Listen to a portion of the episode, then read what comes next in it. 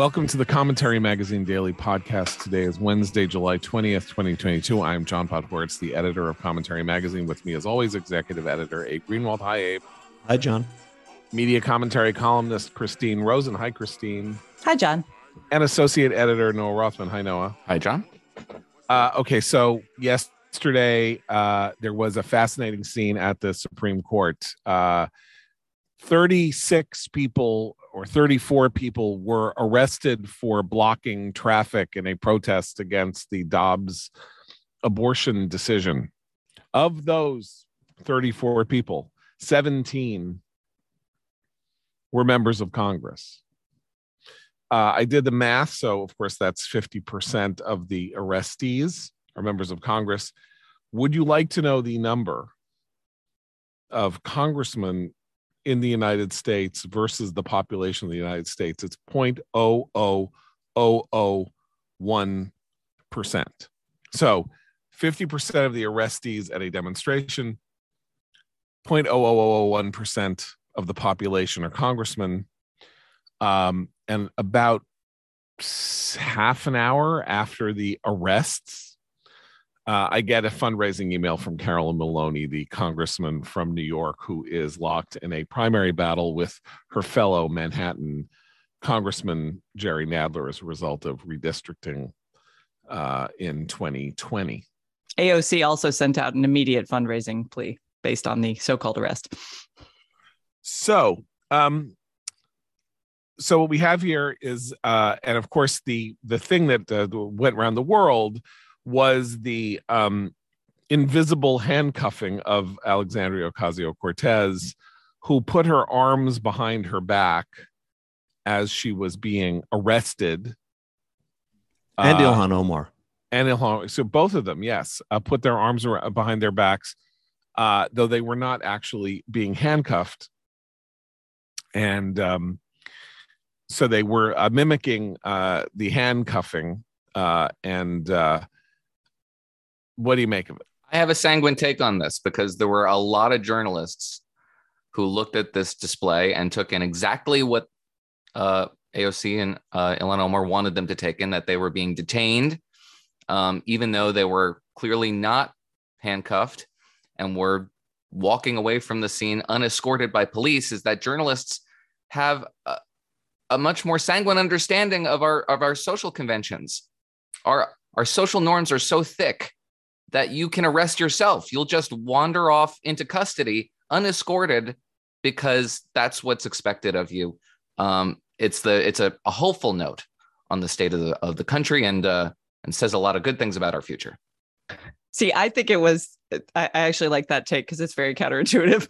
I, I, I have a much more cynical take, uh, which is that they were all just doing it for the gram, right? I mean, this is just they were doing it to become instant social media uh, uh, stars yet again to um, mainly to fundraise in the case of AOC and Maloney and the others who'll put it out there. They were taking selfies with the officers who were processing them who who actually just escorted them over to the to a shady tree to make sure they were okay. They were posing for pictures. It, the whole thing was obviously planned and and they they're like civil war reenactors like they show up in their costume and they have they know the moves they know exactly what to do and and the media completely bought it they just like look at this is so so brave so stunning um I think most people looked at it and just rolled their eyes because, first of all, the, the justices are gone for the summer. There's nobody there. So what were, it was clearly a publicity stunt. And I I noted that at the same time they were doing that, there uh, a piece appeared in the Washington Post yesterday or the day before. Uh, people who live in uh, Brett Kavanaugh's Chevy Chase, Maryland neighborhood, who are very very much concerned about abortion rights. They're very liberal and they're sick to death of all the loud picketing often vulgar protests that have been going on in front of the justice's house. So I, to contrast those two things the one that was clearly modeled and created for the sake of social media clout versus the real pro you know people who actually are turning up and harassing justices at, at their private residences even the abortion people are sick of that. To be clear i, I was joking say, i should say hold on. that they were i should gullible okay i need to say because i forgot to say it that this podcast is being brought to you in part by the Good Faith Effort podcast, about which more in due course. Um, Can I, hey, please jump in here? I think um, members of Congress protesting the government uh, on Capitol Hill is the sort of the perfect image of of the the state of the Democrats and and of and of of the Hill generally these days. Um, you are you are the government. It is it is, it would be like us uh, writing letters to the editor of commentary.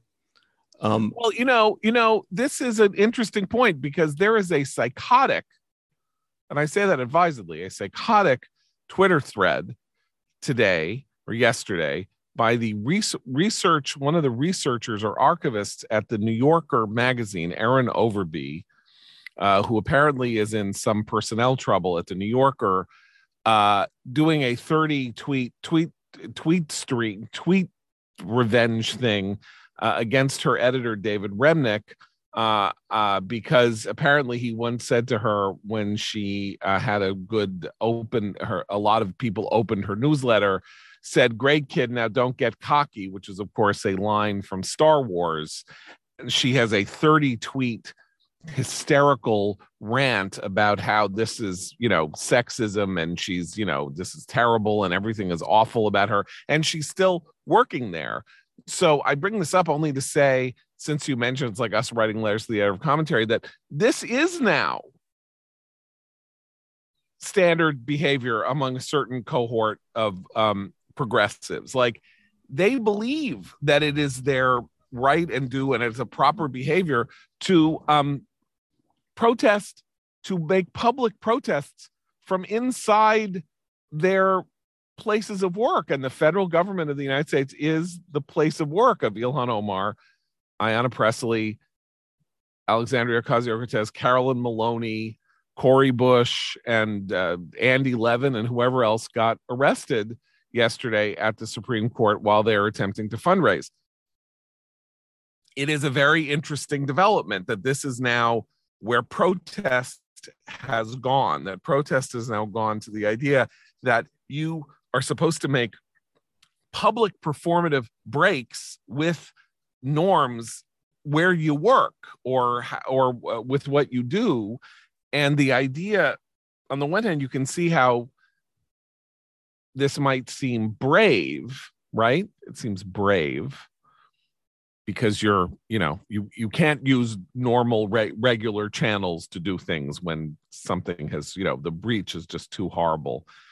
And on the other hand, it is a uh, it is purely performative right it's not about anything other than yourself it's not about the institution it's not it's really about you and it's not brave because it's their job to legislate. If they really cared this much about abortion rights, they would have codified Roe a long time ago. That's why I actually don't think that. I mean, they think they're brave, but they're really not because it, it's even worse than just complaining about your boss, you know, publicly. It's it's literally it's their job to do this stuff if they care that deeply. I mean, right. it's like what we talked about yesterday. If you really care and think this is a crisis, you do something. They were performing. It was actually extremely efficient for fundraising purposes. They're out there for an hour. They get their pictures. They send out their fundraisers. They don't have to sit around and chit chat at a, at a you know terrible cocktail party. I mean, as a fundraising tool, it's it's very effective. But also, okay. you know, to, to that point, it's like, well, if you if you don't want to lose battles, uh, and and if you and if you want to win, then stop being a protester, stop being a social media influencer, and do your job. Okay, well, here's another here's a larger point that I wanted to bring up, which is that um, there is this idea abroad in the land, it has been abroad in the land since the 1960s, which is that protest is the highest form of democracy. Being a protester is how in a democracy you affect change. This is, of course, utter barbaric nonsense. The way you affect change in a democracy or a republic or whatever you want to call it is participation. It is involvement it is getting your hands on the innards of things. It is trying to make arguments that you win.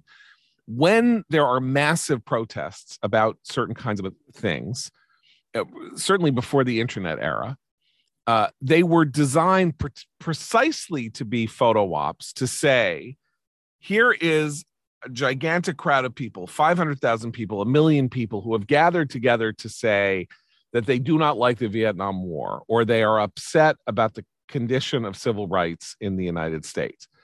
The purpose of that is was to create an event, to create a photo op in the days when it was very hard to create a photo op. There was no such thing. People didn't really have them. It was sort of nascent.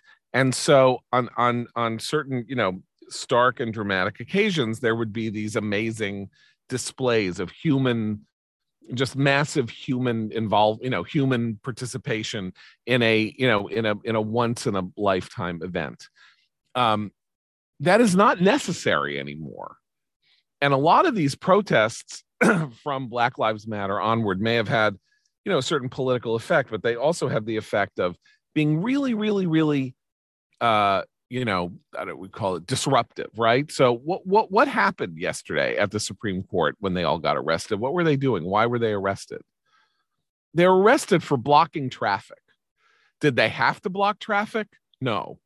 Why did they block traffic? to break the law to get arrested. This was not civil disobedience. Civil disobedience is refusing to obey a law that you think is unjust. It is not seeking to break the law in order to get yourself in a picture with two cops well, on either that, side of you. I just have to say about that picture in particular, AOC, she has this, uh, she has the smile, the duper's delight is what it's called when it's a, when it's sort of like a narcissist or someone who's kind of sociopathic, but she looks ex- right at the cameras and gives this real smirk that's like, haha, see, now I've done it. I've gotten myself arrested. It was obviously, it, I mean, it's kind of, I found it appalling, but she is that's her that's her thing. That is what she represents. She's a celebrity. She's a social media celebrity. She she's not a legislator. She doesn't care about the institution. She cares about her own platform. So that smile i think should be the best fundraiser for republicans over the next few months if they want if they're smart about it. But abe is i think abe makes a, a very important point which is they already have a job. They are each of those people is one of 535 people in the entire United States who makes laws. So they are already, they have already submitted themselves to the participation doctrine that I am. They ran for election, they got themselves elected. They are in this body of people who make laws that change the world and change America and govern America. And they're not interested in it the purpose of being there is to get a photo op when you get arrested and not to like learn how to do markup uh, negotiate during a conference to harmonize the house bill with the senate bill right? I mean, ever you know, it's like it's already a cliche to point out Yuval Levin's point that you know institutions in America used to mold people, and now they are platforms for people. People use them to uh, to advance their own brands rather than be shaped by the rules that they are supposed to enter. They're supposed to follow in them that will elevate them to a higher level and and and help them affect the kind of change that they want to affect. Um, but it is this is the most the starkest example of that right? We the, every time we cite Yuval or people cite Yuval they're talking about you know Matt Gaetz who is only doing this to get on Fox right? Or something like that. They just want to get on cable TV and talk. This is even crazier than that. As I say they're not affecting civil disobedience. They are violating a law, breaking a law in order to create an event in which they can get arrested. They're not even arrested for protesting abortion, uh, you know, the abortion decision. They're getting arrested for blocking traffic. For blocking traffic, they're not even getting arrested unjustly because they're assembling and some, you know, redneck sheriff says that they you know they're they're they're disturbing the peace when of course the constitution allows you freedom of assembly. And so it's the it's the just the the the sheriff who is shown up as the scofflaw and not the protester. And also i just want to say this regarding christine's point about aoc smile um, they're having the time of their lives. This is a blast. That's that's like the the one of the more offensive things about this. Um, this is just your party that, that we're all supposed to care about. Um, even, even you know, let's say we're on the complete other side of of, of the question itself about the Dobbs decision. Um, if you're truly sort of anxious and panic stricken about the future of the country and women's rights, and you've got AOC beaming ear to ear, you know, posing for for for pictures after her her her triumphant non handcuffed arrest.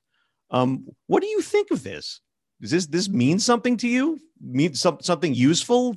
Something important? Well, it, it's like no. Let me let me let me ask you this. So you know how the whole thing is? We need fighters. Got to fight. I want someone who's a fighter, right? So you know there this uh, there was this election, there was a primary election la- yesterday in, in Maryland. You know, a sort of MAGA person beats a Larry Hogan. You know, work within the system. You know, be a Republican governor in a Democratic state kind of thing. And of course, what was the main issue is that this uh, MAGA person would fight as opposed to you know uh, go along or be part of the system. But even that this is this is a lie. They don't fight. They're not fighters. It's not what fighting is. You know, the well, the word fight has has achieved a kind of I don't know pornographic quality. Like it's like they fight. What what is Marjorie Taylor Greene fighting? What is Matt Gaetz? What is AOC fighting for all that? The fight is the fight is like you know like I say, like having an argument in a room that no one is paying attention to, face to face with somebody who doesn't want to have this codicil entered in to the legislation that you're trying to negotiate with the Senate. That's a fight. That's a real fight. These are just public performances. It's wrestling. Exactly. That's exactly what it is. It, you know what this reminds me of now that we're talking about it? It was like it's like AOC wearing the tax the rich dress to the Met Gala. What a fight that was. Yeah, it's, I mean, we're confusing having an objective and achievable aims and tactics to achieve those aims with irascibility and provoking the people you think deserve to be provoked. Um, that's sort of what they mean by fight, is just not going along to get along. And there's something to be said, I suppose, for pugnacity as a personality trait. But that's all we're talking about is personality traits, not legislative affairs, not electoral outcomes, not reforms, not strategy, not tactics, just personalities. Um, and personalities are actually quite boring, frankly. Uh, they don't do it for me. They don't advance any particular objective. Uh, nothing that anybody will remember in 10, 20 years. Uh, they're just uh, ephemera, but ephemera that captures the news cycle. Well, and it it when she does want to talk about policy, uh, Ocasio Cortez in particular, you know, the the constant refrain during her first year in Congress was, "Oh, I mean, I know she's on social media all the time, but you should see her in hearings. Oh, she's so smart in hearings. She really isn't. Like, I mean, her staff sort of prepared her, but when when you push past the opening one or two questions in any interview she does or in any hearing, she's really just not. She's pretty thin on substance." But she also opens herself up i think noah's absolutely right if you make your personality your political platform then you're you're you do open yourself up to charges that a politician who keeps his or her nose down and just does the job doesn't and the main one is hypocrisy. It's a woman who you know she was getting uh, really egregiously and obnoxiously catcalled the other day on the on the steps of of the capitol and you know she basically accused she, this spiraled into her accusing the capitol hill police of uh, an inside job on January 6th. I mean, she completely lost it. Meanwhile, she voted against any additional protections for Supreme Court justices' families who were who were literally threatened with assassination. So that's where it is fair to start attacking the hypocrisy of the behavior of these sorts of politicians because they invited it in. They invite you into their lives. They want you to judge them based on their personalities and instead of their actual policy achievements. So then they're going to be hypocrites. They are going to be called out for it. And then the, that cycle, I think John's right. This fuels a cycle of of attention seeking that that really is pretty detrimental. Well, let's talk about let's talk about Larry Hogan for a second because he's become a particular thorn in the side of a, a sort of Republican who fits within the rubric of MAGA, um, and it's entirely personality based because he he really and he doesn't let you forget the things that are making Republicans uh, unappealing to voters in the middle of the country, outside the primary electorate on the Republican side. Um, and they rejected. They rejected his uh, his handpicked successor, as a state official, Kelly Schulz, in favor of Dan Cox, who's not going to win. Uh, he's a terrible fit for the bluest state in the country as a Republican. Um, he's declared his fealty to the, the set of myths myths about the 2020 election that have become something of a litmus test for pro-Trump Republicans, only insofar as they don't want to embarrass themselves by being confronted with the things that they want to ignore. Um, and so they have decided to lose. It's not fighting; it's losing. It's losing nobly. It's, it's sort of a lost cause situation, um, which has some romance to it a, a romance that's kind of native to the Republican um, disposition, uh, but nevertheless one that hamstrings it when your objective is to win elections. But winning elections isn't the goal; it's to be as disruptive a figure as possible to the people who you want to see disrupted. And losing is, is actually advances that cause more than than winning it because winning involves compromise. But you, but, you, but you're not going to lose. You're not going to lose because according to the doctrine now, you never lose. You only lose if the election is stolen, because you know the public is actually with you and they've they've they've rigged the system, and so there is no such thing as a loss.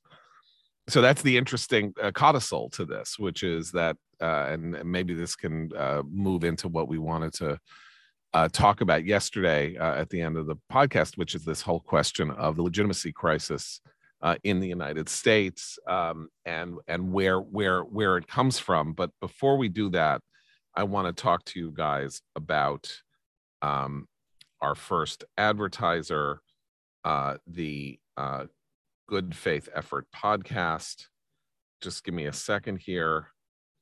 Um, uh, the Good Faith Effort podcast is brought to you by uh, historian, rabbi, and pop culture aficionado Ari Lamm, uh, who brings up the fact that the Bible has played a, played a pretty important role in American society, from our politics to our pop culture, from the founders to today. But how? How, how does it play this role? That is the subject of the Good Faith Effort podcast. Brings on new guests each week from the world of politics, history, music, movies, faith, even venture capital to host the kind of conversations you literally will not hear anywhere else. You want to hear a historian explain how the Talmud played a decisive role in political philosophy during the English Civil War, or how a legendary hip hop exec sees uh, Abraham in the book of Genesis in a way that causes him to interpret the work of Run DMC in a new light. One of the world's leading tech investors showing how the prophet Isaiah and the prophet Isaiah's teachings inform her work with startup founders? How about a former reporter for ESPN reflecting on the Bible's lessons for having normal political opinions in a world gone crazy? So, subscribe to the Good Faith Effort podcast on Apple, Spotify, Stitcher, or anywhere you get podcasts, and listen in to the inspirational, fun, crazy conversations with Ari Lamm about the Bible's surprising role in Western society. You won't hear anywhere else. Also, our friend David Bahnsen has that book that I've been talking to you about. There's no free lunch, 250 economic truths. And boy, do we need it now.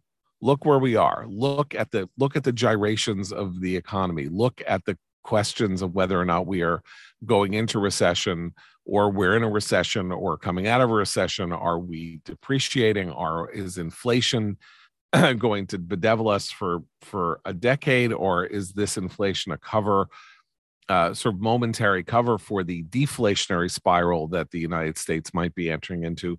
These are the kinds of subjects that are in that that uh, we need to understand better, and that is what you get from David Bahnsen's book. There's no free lunch: 250 economic truths, a daily primer on human flourishing, the economy, faith, and philosophy, uh, with uh, quotes from the greatest philosophers, theologians, and uh, economic thinkers uh, in in history, please go to Amazon, Barnes and Noble, wherever, and get yourself a copy of David Bahnsen's There's No Free Lunch. That's B A H N S E N. He knows wherever he speaks.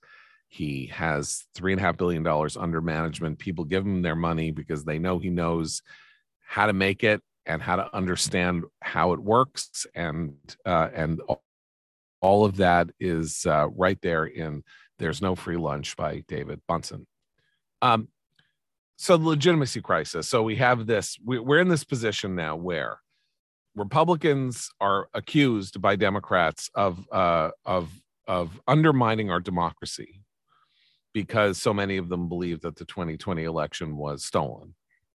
And uh, and the New York Times did a count something like 120 elected officials or people who won primary so far, not just in you know congressional races, but at state and local races, uh, openly say that the 2020 that that Biden is an illegitimate president, that the election was wrongly decided, that it was stolen, and um, this is a terrible thing. I agree that it's a terrible thing, but I have to say, in all of the land and in all of these conversations, there is very little said about the role that, about how this conversation about electoral illegitimacy began. And it really began in 2000. And here's how it began. Uh, crazy ballot in Palm Beach County, right? All these people voting for Pat Buchanan instead of apparently instead of Al Gore in in uh, in in Palm Beach County in 2000 and so uh, Florida is called for Bush. Uh, Gore uh, concedes the election, and then a couple of hours later, unconcedes, says essentially that the result in Florida was illegitimate because the ballot was badly designed and uh, we were off to the races. But here is how Democrats handled the aftermath of 2020 what they decided to do was rather than say, okay, what we need is a statewide recount, or we need to just count every ballot, or we have to do, they wanted to recount only those areas and those counties in which they were confident they would prevail. The Bush campaign said, fine, you know, you, natural recount, less than a thousand votes separate the two guys, recount the whole state. That's the law. Party of law says, okay, follow the law. Contested possible result, very confusing. And the Democrats made this very weird decision to oppose that method and to say, no, the problem is in Palm Beach County. What we need to do is count the hanging chads and try to interpret voter intent from the ballots that exist and sort of try to read the mind of the voter if they voted for blah, blah, all this. And what about the chat? They didn't punch them all the way through, all of that. And so what they were saying was look, clearly Gore won. He won. Look, we're all these Jews voting for Buchanan. Can't be. Uh, it's got to be that Gore won. And so the purpose of everything that's going on here is to enshrine the fact that Gore won. And efforts when we do when we count have to be the just result will be Gore being declared the winner of Florida and the president of the United States. So anything that goes to that goal that makes that goal easier or makes that goal more achievable, that is the just approach. The unjust approach is to say there are rules here are the rules. Elections are run by rules. You know what? If the ballot's poorly designed, tough noogies can't help you.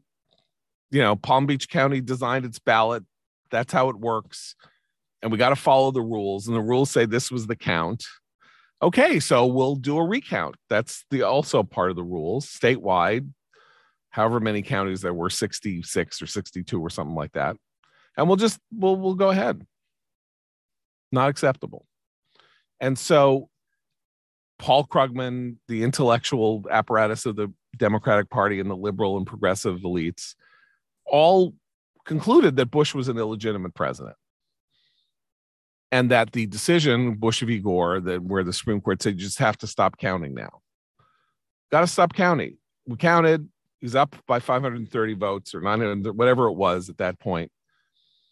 By the way, four different recounts statewide of every ballot by four different media institutions in the end, over the course of 2001, showed that Bush prevailed.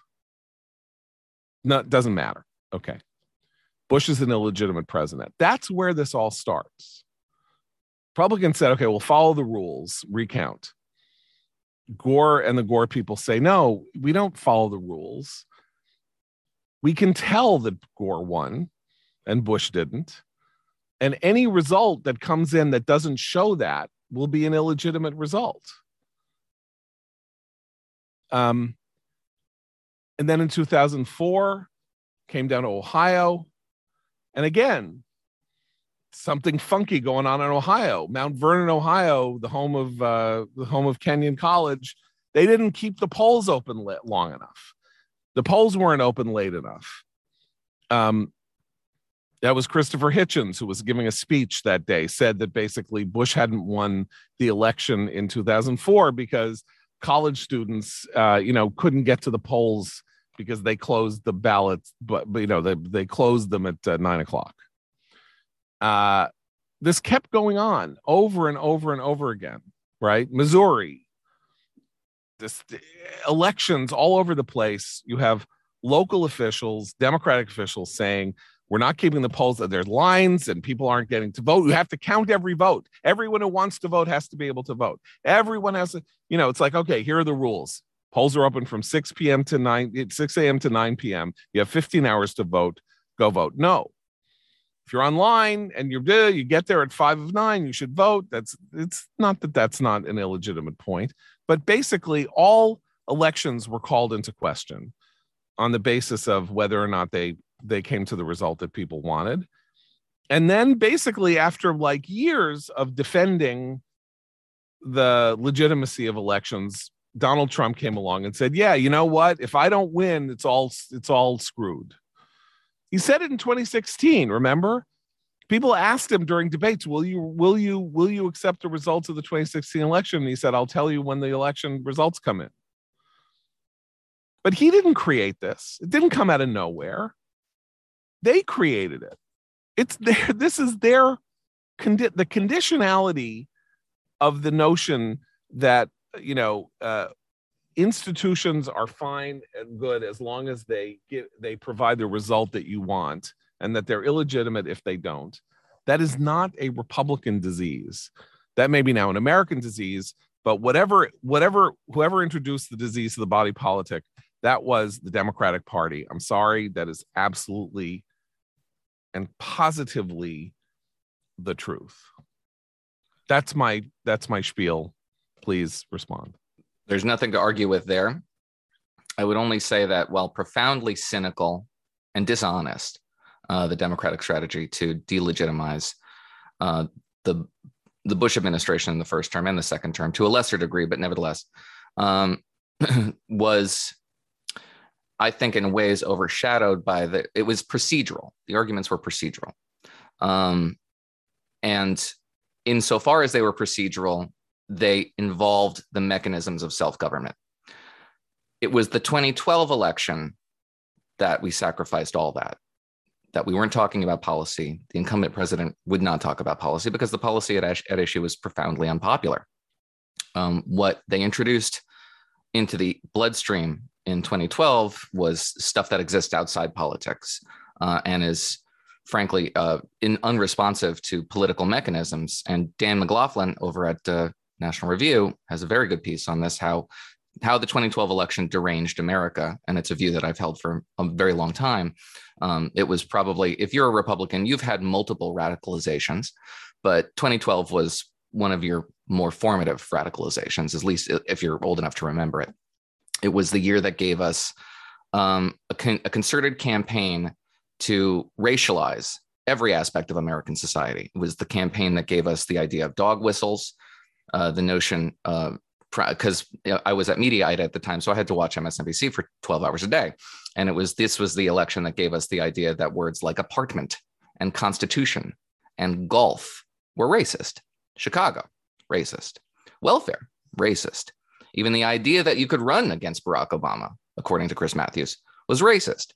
Um, it, it was an effort to delegitimize the, the, the very conduct of politics, outside procedural mechanisms, outside electoral mechanisms, um, that uh, I think radicalized a, a, a, number of Republicans in ways that 2000 didn't. If the 2000s and 20, 2004 radicalized Democrats, 2012 radicalized Republicans, um, radicalized grassroots Republicans. And perhaps the establishment wasn't quick enough to recognize the sea change, but the sea change occurred over the course of that year, uh, and the reckoning followed tw- four years later. And I, I, oh, I was just going to add to that the, the the failure of of the mainstream media folks who love to hammer this point home now with regard to Trump and Republicans, the failure to acknowledge that there are people on their side who continue to have the same grift going, thinking here of Stacey Abrams and even Hillary Clinton, who multiple times in public has claimed that she was denied, Ill, you know, illegitimately denied the presidency. Um, and Stacey Abrams, who's the most egregious case, they are not, they've never been called to account. And, and it tends to be conservatives who, who call those, uh, call those out. And I think that's why when when you when you look at a lot of the legitimacy discussions that is why conservatives roll their eyes and go yeah i mean obviously it's a problem. And i think john your i your point that this is now vastly an american problem is correct but the solutions we're going to have have to be depoliticized if we're actually going to solve them. And they have to be they do have to be procedural uh, safeguards that have to be changed. I mean if you're if you're you were witness to this situation in which this in, profoundly good human being mitt romney was you know pilloried tarred branded a bully, branded homophobic, branded racist, um, and could not respond. Don't forget sexist. He was and also sexist. with those binders yeah, full of women. Yeah, oh, right. Yes. L- literally every, and just about every cynical tactic was deployed here to tar this human being, make him into an anathema. And there's, uh, there's a dirty strategy there, but it is a strategy nonetheless when you're facing a choice election that you want to make it into a referendum election. And the referendum has to be on your opponent, and the opponent has to be uh, tarred and pilloried and turned into a, a somebody who's an, an, irresponsible, you know, alternative to the incumbent president. Nevertheless, political strategists, as we're seeing with, by the way, you know, talking about uh, the Maryland governor Dan Cox was one of the many MAGA candidates who've benefited from a handsome um, uh, dis- disbursement of Democratic funds. The Democratic Governors Association gave him a big leg up, and they're they're defending this mystifyingly stupid strategy by saying there's no distinction between Republicans on the MAGA side and Republicans who are otherwise uh, cautious about embracing MAGA. They are all the same thing. They're all a fascist institution. So, of course, we're going to treat them all the same and not draw any distinctions. So, don't expect anybody else to draw any distinctions. Republicans hey. were confronted with the, the, dest- the destruction of a good man who was unable to respond in kind because he was too good to respond in kind. So, they got the guy who was a, not a good man who wouldn't me, respond in kind. Um, to, to me, what really did it though, what what what's sort of delivered us into the, the our, our, current status quo here is um, was the 2016 election. Um, the the campaign to prove that that was illegitimate, that Donald Trump's election was was illegitimate, deformed the country. That was the that was the fight that showed that you could just keep running with this charge. You can send it as high up the ladder as it will go. You can you can just infuse the media. Uh, uh, you can you can you can you can take our Justice Department and put them on the case. You could do you could just run with this, and and when when the results come in at every turn, that that no in fact uh, Vladimir Putin did not get Donald Trump elected. You can ignore it. You could say there's more. You could say, and and it it never has to end, and it hasn't ended. And and to me, that that that is that is the big one. That's exactly right. Uh, you know what else is right? Uh, what's right is forget thread count. That's what's right. Stop talking about thread count. What matters is thread quality. That's what you get from Boll and Branch. Boll and Branch has those buttery, breathable, and impossibly soft sheets. And why? Because the thread quality is unbelievable. It doesn't matter how many threads your sheets have if they aren't the best threads possible, and you get the best threads possible from Boll and Branch. Sheets made with threads so luxurious they're beloved by three US presidents. They feel buttery to the touch and are super breathable, so they're perfect for every season. Boll and Branch signature sheets come in nine neutral colors in all sizes from twin up to California King. You'll immediately feel the difference of their iconic signature sheets, 100% free from toxins, no pesticides, formaldehyde, or other harsh chemicals. And they fit the deepest of mattresses and are labeled with top and bottom tags. So making your bed is easier than ever. Best of all, Boll and Branch gives you a 30 night risk free trial with free shipping and returns on all orders. The annual summer event is starting soon, but Boll and Branch is giving my listeners exclusive early access before anyone else to 20% off with promo code commentary at bollandbranch.com. That's B O L L A N D B R A N C H.com. This is their best offer of the year before the holiday. So act now. That's B O L L A N D B R A N C H.com. Promo code commentary for 20% off.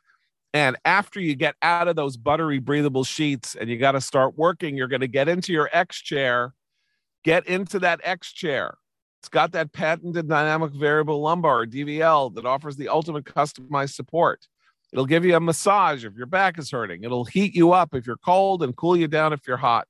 And now, thanks to its new FS360 armrest, you can even adjust your armrest to the perfect position. All these unique X chair features help the hours at your desk fly by in complete comfort. That's why I love my X chair. Go to xchaircommentary.com now. That's the letter X, the word chair, commentary.com or call 1 844 4X chair for $100 off your order. X chair has a 30 day guarantee of complete comfort and you can finance your purchase for as little as $30 a month. xchaircommentary.com. Okay, so um, we are uh we got to go but uh tomorrow night uh the january 6th committee is having a hearing.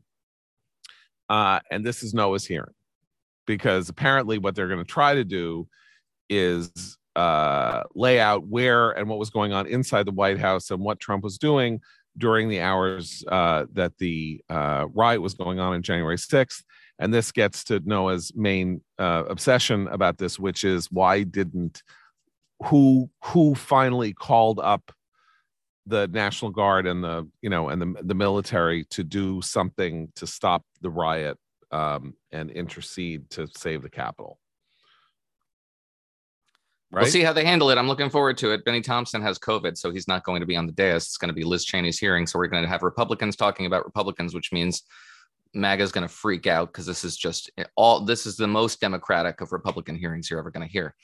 Uh, I hope they handle it well. I would just note that you know this Tony Ornato thing has not been resolved yet, and it really can't be swept. So Tony Ornato is the Secret Service agent who was deputy chief of staff to Trump, and Cassidy Hutchinson said that he's the one who told her that Trump had the fight with the Secret Service agent in the Beast in the car, saying he wanted them to drive him to the Capitol and that they had refused. Tony Ornato, through through a spokesman, denies that this happened and that's what you're referring to. and to. was very willing to testify in public uh, initially at least uh, there was a burst of bravado in the in early hours after that testimony and we've yet to hear any progress on that now i don't know whether that's the committee's lethargy or ornato getting cold feet but we subsequently have what you can only call a very conspicuous uh, development in the fact that uh, USSS has lost a lot of Secret Service text messages that are relevant to the events of January 6th. They were sent on January 5th and January 6th, and they were just they're just gone. Even you know they're, they're performing a forensic uh, investigation into these devices, and they there's very little uh, hope that they can actually get these these text messages, which is completely unconscionable.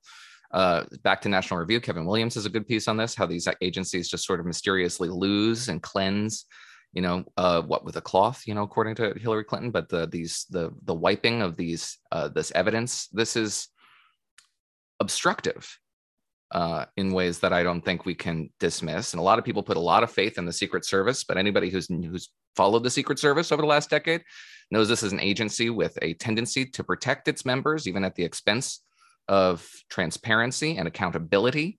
Uh, if you remember what happened in caracas you should probably hold off a little bit before you reflexively defend this agency.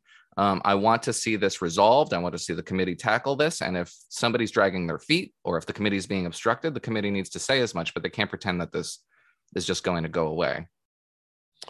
Uh, and and uh, two things to mention. So, two people are going to apparently testify: uh, Sylvia Matthews, who was uh, in the White House Communications Office, and Matt Pottinger. Matt Pottinger was the Deputy National Security Advisor. Is I have to say one of the most impressive Americans of the last 20 years. Go read up on him because we don't have time to lay it out. But um, a man of unimpeachable integrity, and you know somebody who defended this country with his uh, with his body and his life, um, and in Afghanistan and in Iraq, and uh, and and needs to be taken very seriously, depending on what it is that he has to say uh, tomorrow. And um, but I will say this, which is that uh, the one real caveat about everything that's going on was this crazy thing that Zoe Lofgren said uh, after uh, uh, Pat Cipollone, the White House counsel, testified and uh, was apparently not asked to confirm things that Cassidy Hutchinson, Mark Meadows, the chief of staff's assistant, had had testified to, and then she said, "We're not here to corroborate anything." Which, um, if that's the case, then uh, maybe they don't want to talk to Ornato because uh, they don't need to corroborate anything. They're just happy to have they had they got the news they got the they got the news explosion from Cassidy Hutchinson that they wanted, and they don't want to muddy the picture, and that's bad uh, because the this should they should not be you know they should not be playing those kinds of political games, even though they apparently they have all determined that Trump you know should you know should hang for this and metaphorically speaking and it's not that i disagree but that is not what that's not how they should be pursuing this and so we'll see what happens. I don't i don't hold that much hope that it's going to seem that fair tomorrow if fairness is your watchword. I don't know why trump gets to be treated fairly when he never treated any other human being fairly but fine. So that's that's where we are. Uh, we'll be back tomorrow uh, for abe no and christina. I'm john podhoretz keep the candle burning